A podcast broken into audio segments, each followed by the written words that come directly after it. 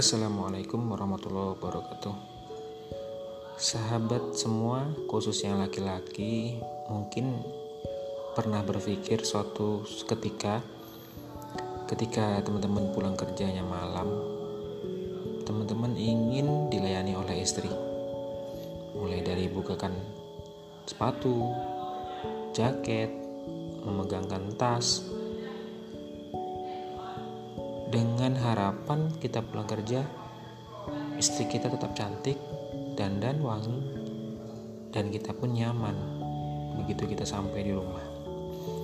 Kalau perlu mungkin dibuatkan teh kopi atau sekedar memasak air panas untuk kita mandi. Setelah itu kita ngopi bersama kemudian berceritalah tentang apa yang sudah kita lakukan selama bekerja satu harian semua orang pasti menganggap itu adalah suatu yang amazing. Luar biasa, kita sebagai seorang laki-laki tentunya sangat ingin diistimewakan oleh istri kita.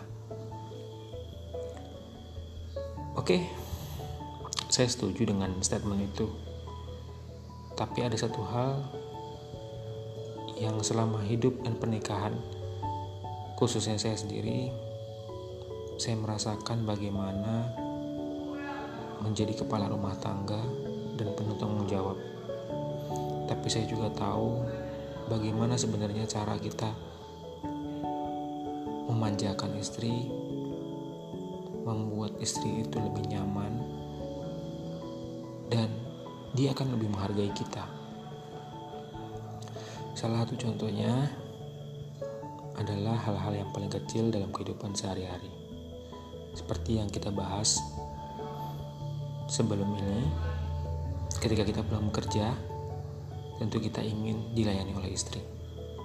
Tapi menurut saya tidak sepenuhnya itu harus dijalani. Kenapa? Karena istri bukan pembantu.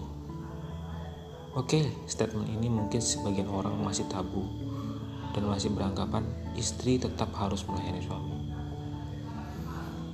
Kalau saya pribadi, dari sisi apa? Tanda kutip. Kewajiban seorang istri memang melayani suami. Tapi kita sebagai seorang suami, hendaklah kita memuliakan istri kita. Karena begitulah ilmu agama, khususnya dalam agama Islam kita diajarkan untuk memuliakan ibu dan istri kita. Kita jaga harkat dan martabatnya. Teman-teman mungkin sudah paham bagaimana rutinitas harian istri kita di rumah. Boleh jadi apa yang dia sudah kerjakan selama seharian justru lebih berat dari apa yang sudah kita kerjakan selama sehari di kantor. Kalau kita mungkin berangkat jam 7, pulang jam 5. Tapi istri kita berangkat jam 4, pulangnya jam 11. Artinya apa? Pekerjaannya itu tidak ada putus-putusnya selagi mata masih terbuka dan hidung masih bernafas.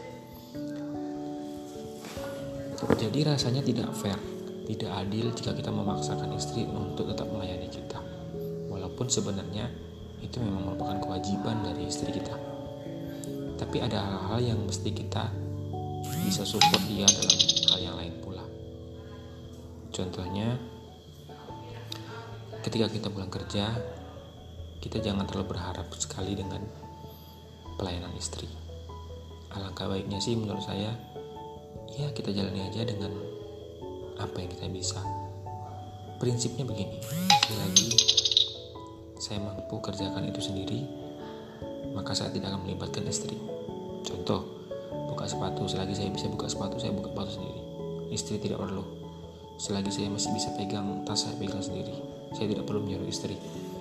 Dan lain-lainnya. Kalau perlu masak air panas pun kita bisa lakukan sendiri itulah kita memuliakan istri. Bukan berarti kita takut dengan istri tidak, tapi kita memuliakan dia. Kita hormati dia. Lelahnya karena sudah seharian menjaga keluarga kita, menjaga anak istri kita, menjaga aset kita. Tentu dia juga manusia yang punya kekuatan batas kekuatan ya kita hargailah gitu kan.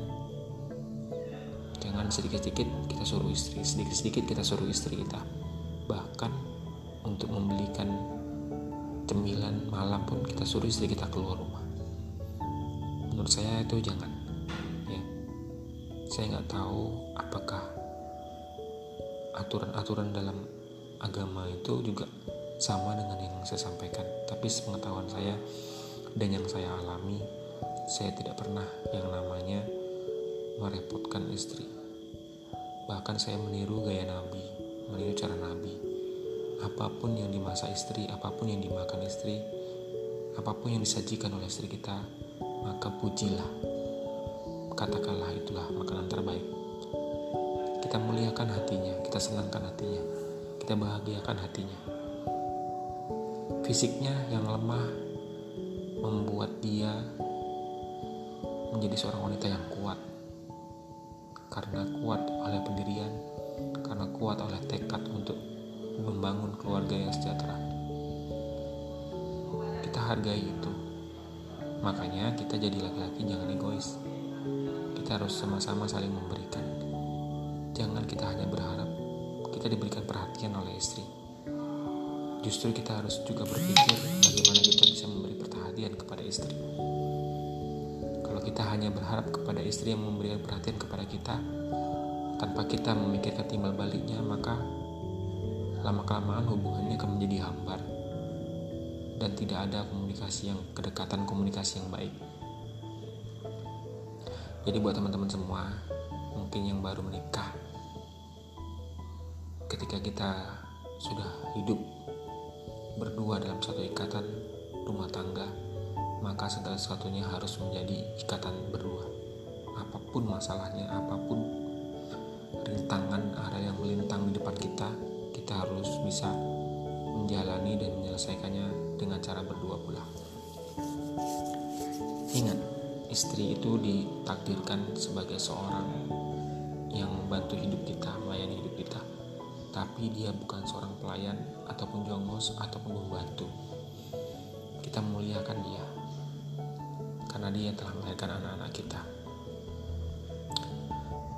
Jadi jangan pernah kita menyuruh-nyuruh istri atas apa yang sebenarnya dia tidak bisa lakukan. Ya.